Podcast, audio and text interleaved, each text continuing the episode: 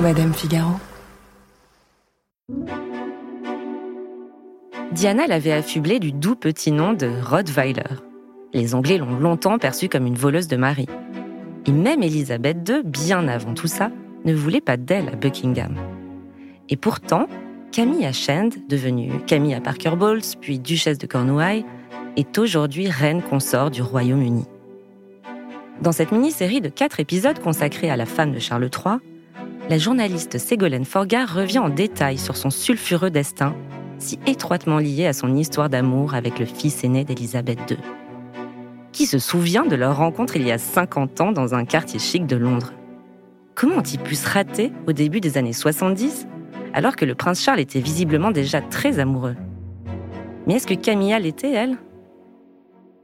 Je suis Marion Galli-Ramuno, bienvenue dans Scandale. I want to feel my way along you. Oh, Charles. Should he seek a divorce? Should he marry Mrs. Parker Bowles? Well, there were three of us in this marriage, so it was a bit crowded. Diana, Princess of Wales, has died after a car crash in Paris. Did you try to be faithful to your wife? Absolutely. You and your brother asked your dad not to marry Camilla. Yes. The timing is now right for the marriage to take place. She was the villain. The third person in the marriage.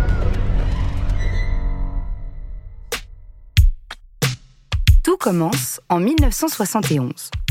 On est à Londres, dans le quartier huppé de Belgravia. Charles, le fils aîné d'Élisabeth II, a 22 ans. Il est l'héritier du trône et le meilleur parti d'Angleterre. Et sa vie est sur le point de basculer. Un soir, il est invité à prendre un verre chez une ex-petite amie, Lucia Santa Cruz. Et en fait, Lucia veut juste jouer les Cupidons. Elle a même affirmé à Charles J'ai trouvé la fille qu'il te faut. La fille qu'il lui faut, elle s'appelle Camilla Chand. Et ce soir-là, Charles vient pour la rencontrer. Voilà a priori les coulisses du premier rendez-vous entre Charles et Camilla. D'autres versions racontent que le duo s'est vu pour la première fois après un match de polo au Windsor Great Park. Mais ce qui est sûr, c'est que lors de leur première rencontre, Camilla aurait fait cette entrée sensationnelle.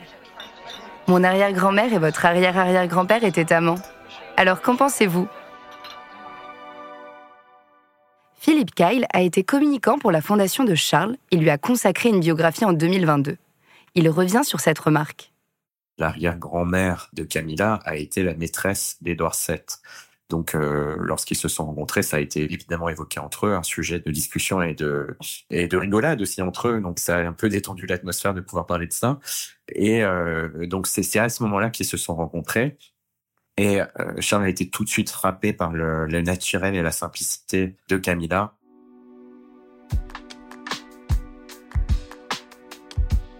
Droit dans ses bottes, espiègle voire effronté, il n'en est pas moins que Camilla reste une Britannique bien née. Sa mère, Rosalinde, est l'arrière-arrière-petite-fille d'un des principaux architectes de Londres du 19e siècle. Le père de Camilla, le major et héros de guerre Bruce lui, est issu d'une famille qui a gagné de l'argent en important du tissu d'Inde, le calico. Arnaud de Lagrange, correspondant du Figaro à Londres, nous éclaire sur le milieu dans lequel a grandi Camilla. En fait, euh, on, aime dire que Camilla est une roturière, hein, mais, en, fait, ce, qualificatif, il vaut certainement moins que pour Kate, euh, euh, qui, elle, était petite fille de mineur. Elle n'est pas élevée dans, dans, dans, les bas-fonds de Liverpool. Camilla est née dans une famille de, de, de hobros. et d'ailleurs, dans la presse, on dit que c'est une fille classique de la classe moyenne supérieure de province, donc pas de pas encore une fois la, la, haute aristocratie anglaise, mais, mais pas non plus encore une fois un, milieu si simple que cela son père était un héros de la Deuxième Guerre mondiale avant de devenir négociant de vin, et sa mère était justement de cette, de cette aristocratie moyenne euh, anglaise. Donc en fait, elle est de cette famille de Hobro, elle a d'ailleurs passé une grande partie de sa jeunesse dans la campagne du Sussex, euh, et euh, on, dit d'ailleurs que c'est de là qu'elle a, a cet amour de la nature et des chevaux, cet amour de la nature qui l'a notamment rapproché de Charles.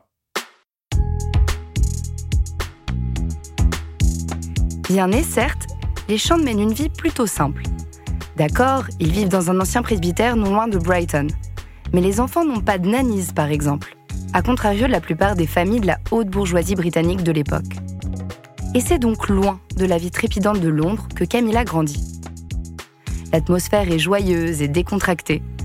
Avec sa sœur Annabelle et son frère Marc, elle a l'habitude de monter à cheval et de chasser, quand ils ne dorment pas la belle étoile dans des sacs de couchage. Pour Philippe Kyle, cette enfance paisible a été déterminante dans la construction de la personnalité de Camilla. Elle a eu une, une enfance euh, idéale en quelque sorte à la campagne euh, euh, où elle pouvait monter à cheval où elle euh, avec son frère et sa sœur et, et ses parents et, et donc c'est très important de, de, de, comprendre cela de d'avoir à l'esprit cette enfance cette belle enfance que que Camilla a eue parce que ça lui a donné je pense une grande stabilité émotionnelle et qui lui a permis ensuite d'affronter tous les défis que l'on connaît qu'elle a pu affronter dans sa vie. En 1958, Camilla a 11 ans. Et comme toute Anglaise de bonne famille, elle est envoyée à Queensgate, un internat situé à South Kensington à Londres.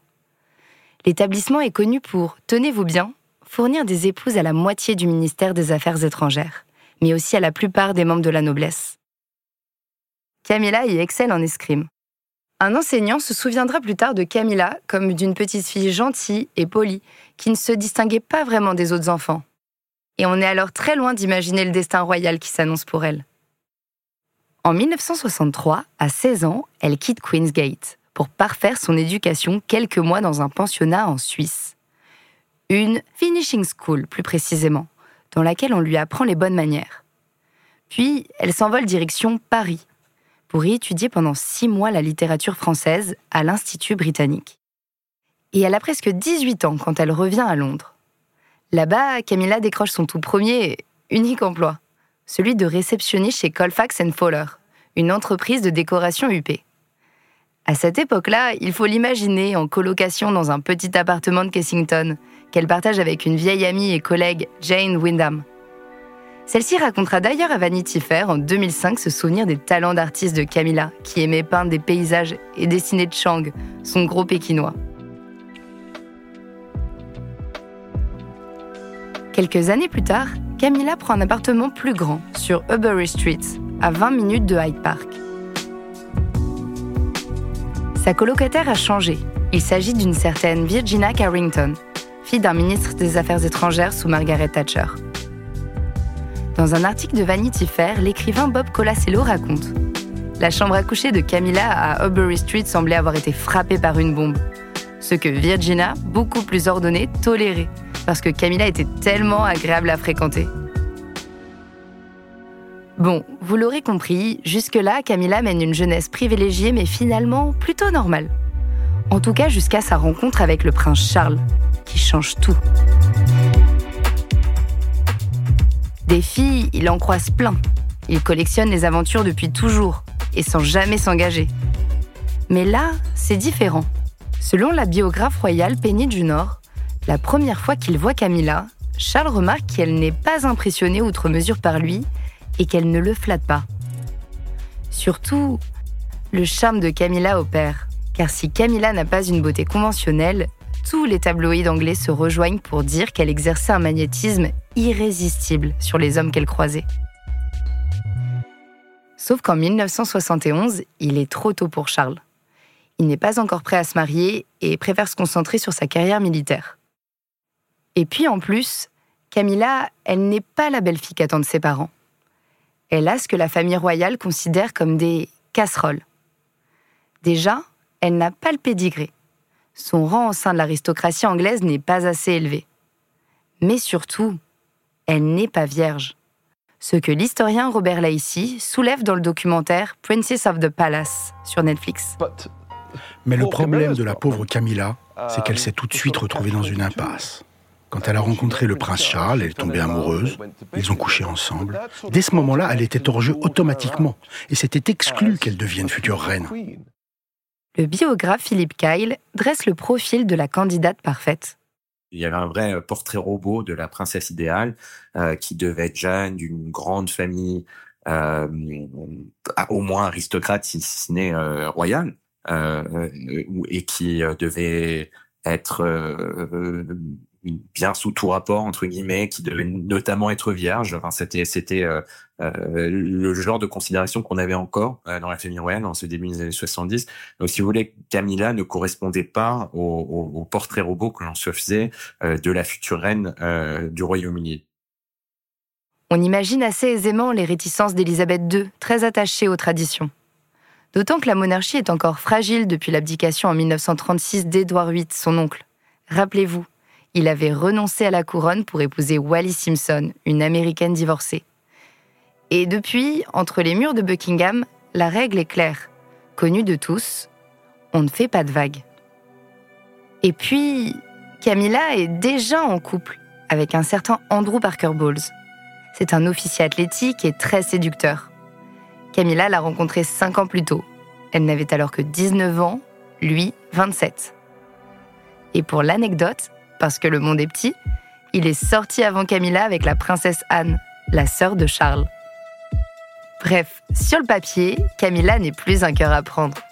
En revanche, Charles et Camilla peuvent être amis, ils en ont le droit et l'envie. Et ils vont se voir de plus en plus. Avec Camilla, Charles se déhanche sur la piste de la discothèque Annabelle, dans le quartier de Mayfair à Londres. Ils sont très complices. Ils vont même souvent à des matchs de polo à Windsor ensemble. Sur une des photos les plus anciennes de Charles et Camilla, leur complicité frappe aux yeux. Elle en jean et t-shirt rouge, lui bronzé et encore humide de sueur en culotte de cheval et maillot à rayures. Philippe Kyle détaille leur intimité.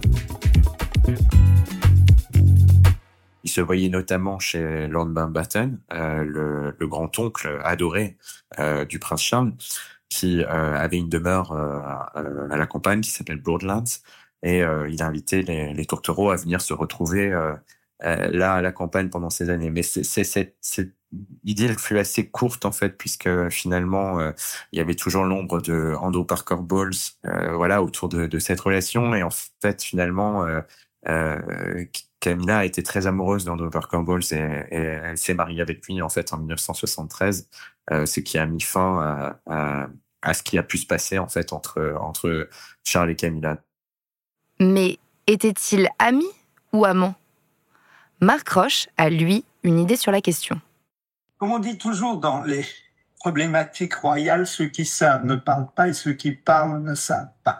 Personne ne sait quand ils sont devenus amants, mais il ne fait pas l'ombre d'un doute.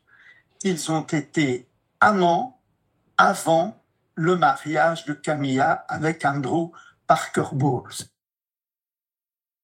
En 1973, les deux acolytes finissent pourtant par être séparés. Charles embarque à bord du navire militaire HMS Minerva dans les Caraïbes. Et sur cette frégate de la Royal Navy, le prince est officier d'artillerie.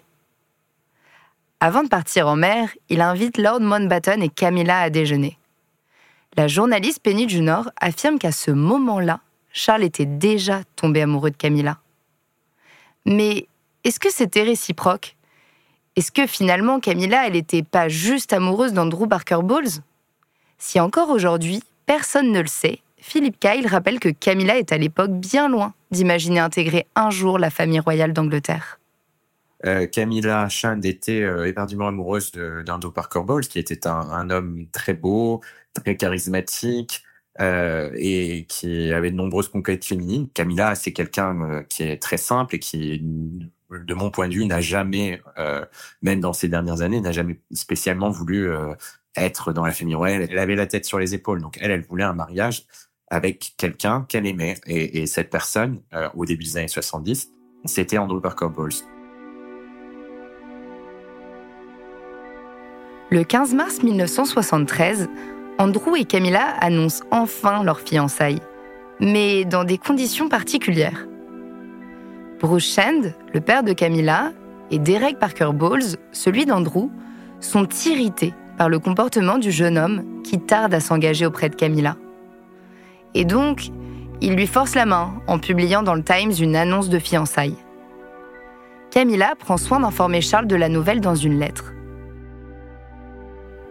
Si de son côté, Camilla s'en met plutôt au clair dans ce qu'elle veut, c'est-à-dire Andrew, Charles, lui, a peur de l'impact de ce mariage sur leur relation d'amant-ami. Comme le relate Philippe Kyle dans sa biographie, Charles écrit à l'un de ses amis qu'il ne comprend pas comment une relation si pleine de joie, paisible et mutuellement heureuse peut s'arrêter si abruptement. La biographe royale Penny Junor affirme que Charles aurait écrit à Camilla pour la dissuader d'épouser Andrew. De son côté, Camilla lui aurait répondu ⁇ Je ne peux pas, et si on s'engage officiellement, tu devras renoncer au trône. ⁇ Mais elle lui promet une chose. Elle sera toujours là pour lui.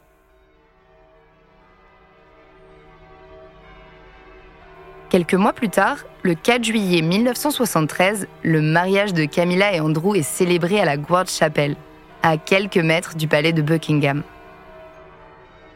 La célébration est suivie d'une réception juste à côté, au palais de St. James. Pour l'occasion, toute la haute société de Londres est présente, à commencer par la reine-mère et les princesses Margaret et Anne. Seul Charles est aux abonnés absents soi-disant en raison des événements liés à l'indépendance des Bahamas, qui ont lieu au même moment. Une belle excuse qui ne l'empêchera pas de rompre le contact avec Camilla pendant six mois. Désormais mariés, les Parker Bowles accueillent un premier enfant, Thomas, qui naît le 18 décembre 1974. Et devinez quoi Son parrain n'est autre que le prince Charles. Car oui, Charles n'a pas tenu trop longtemps loin de Camilla.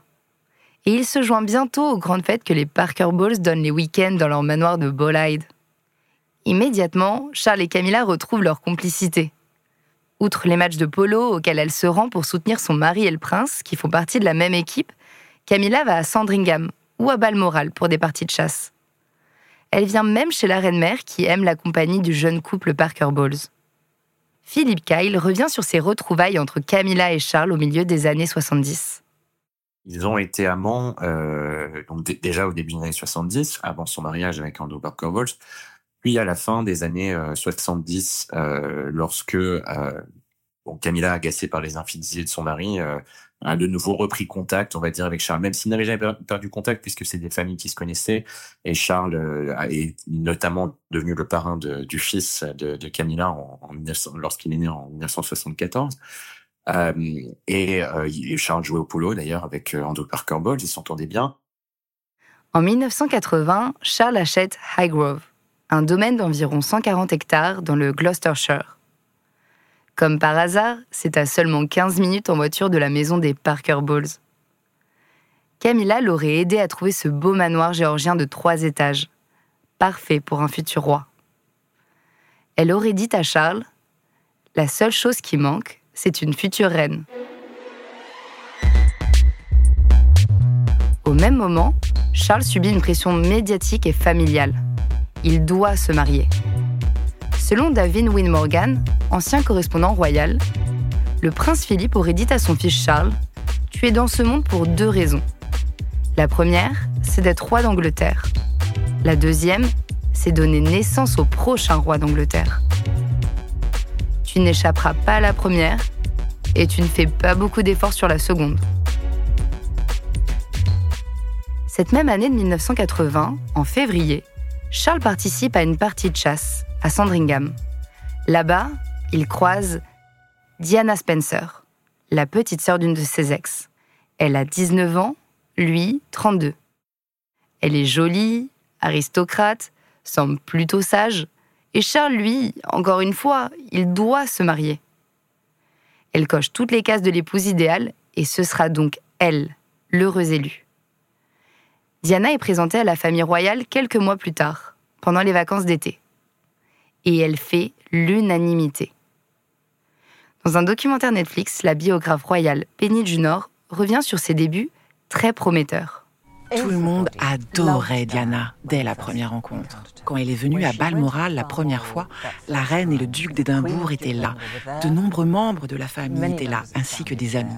Et ils ont tous pensé que Diana était absolument magique. Sa grand-mère, la reine-mère, et sa grand-mère, Lady Fermoy, se sont réunies et ont décidé que la personne que Charles épouserait devrait être vierge. Et Lady Fermoy a assuré à la reine-mère que Diana était vierge.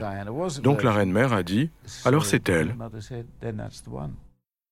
Comme l'écrit le biographe de Charles Jonathan Dimbleby, tout le monde en est convaincu. Diana est suffisamment jeune pour être façonnée au rôle d'épouse et de mère en fonction des besoins spécifiques de l'institution. Alors Charles ne perd pas de temps. Il la demande en mariage en février 1981, après seulement une douzaine de sorties ensemble.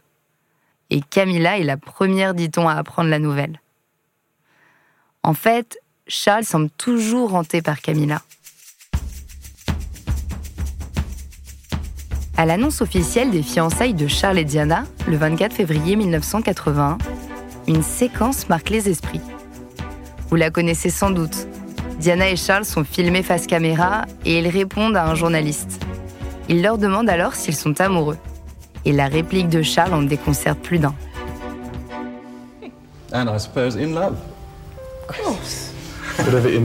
Tout dépend de ce qu'on entend par être amoureux. Une réponse sans équivoque qui embarrasse Diana. Mais il est trop tard. Le mariage royal a lieu dans cinq mois. Le 29 juillet 1981, environ 750 millions de téléspectateurs regardent la jeune Lady Di sortir de son carrosse devant la cathédrale Saint-Paul. En coulisses, le cauchemar commence. La princesse Diana confiera à une amie J'avais l'impression d'être l'agneau que l'on mène au sacrifice. Je le savais, mais je ne pouvais rien faire. Il se trouve que Diana commence à avoir des doutes. Peu de temps avant, elle a surpris un coup de fil entre Charles et Camilla, qui l'a rendue profondément jalouse. Et surtout, deux semaines avant leur union, elle est tombée sur un paquet mystérieux dans le bureau de Michael Colborne, le secrétaire particulier de Charles. Cette scène a été reconstituée dans la série The Crown de Peter Morgan. Qu'est-ce que c'est, ça? Ce sont des esquisses. De quoi? Je crois que c'est un bracelet que le prince de Galles a fait faire. Pour qui? Ce que trouve Diana dans ce paquet, c'est un bracelet gravé du monogramme GF, destiné à Camilla. Diana imagine que les lettres GF font référence au prénom Gladys et Fred des personnages de The Goon Show, une émission de radio dont Charles et Camilla raffolent. En réalité, comme l'affirme Philippe Kyle dans sa biographie consacrée à Charles, le prince surnommait Camilla Girl Friday, un surnom donné en référence au personnage Man Friday, le compagnon de route de Robinson Crusoe, connu en France sous le nom de Vendredi. Aujourd'hui encore, le flou persiste autour de la signification de ces initiales, G F. Il n'empêche, Diana confronte Charles à nouveau. Mais il va quand même apporter le bijou à Camilla en personne. Et rappelons-le, on est alors deux semaines avant le mariage. Charles le sait bien. C'est la dernière fois qu'il voit Camilla en tête à tête. Une fois qu'il sera marié, il devra arrêter de la fréquenter. En tout cas, s'il veut que son mariage fonctionne. Diana, de son côté, en pleine répétition du mariage à la cathédrale Saint-Paul, aurait, dit-on, éclaté en sanglots, visiblement encore bouleversée par cette affaire du bracelet. Ce jour-là, Charles et Camilla se disent adieu. Mais ont-ils vraiment, sincèrement, cru qu'ils allaient réussir à se passer l'un de l'autre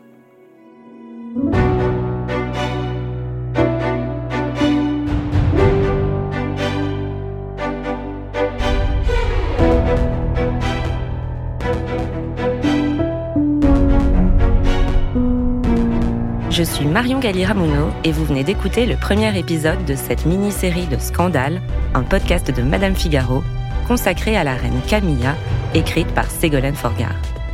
Camille Lamblot a été chargée d'enquête et Fanny Sauveplane a apporté son aide à la production. À la prise de son, François Duval. Thomas Rosès a fait le montage, la réalisation et le mix de cet épisode. Il a aussi arrangé certaines des musiques qui ont toutes été composées par Jean Thévenin.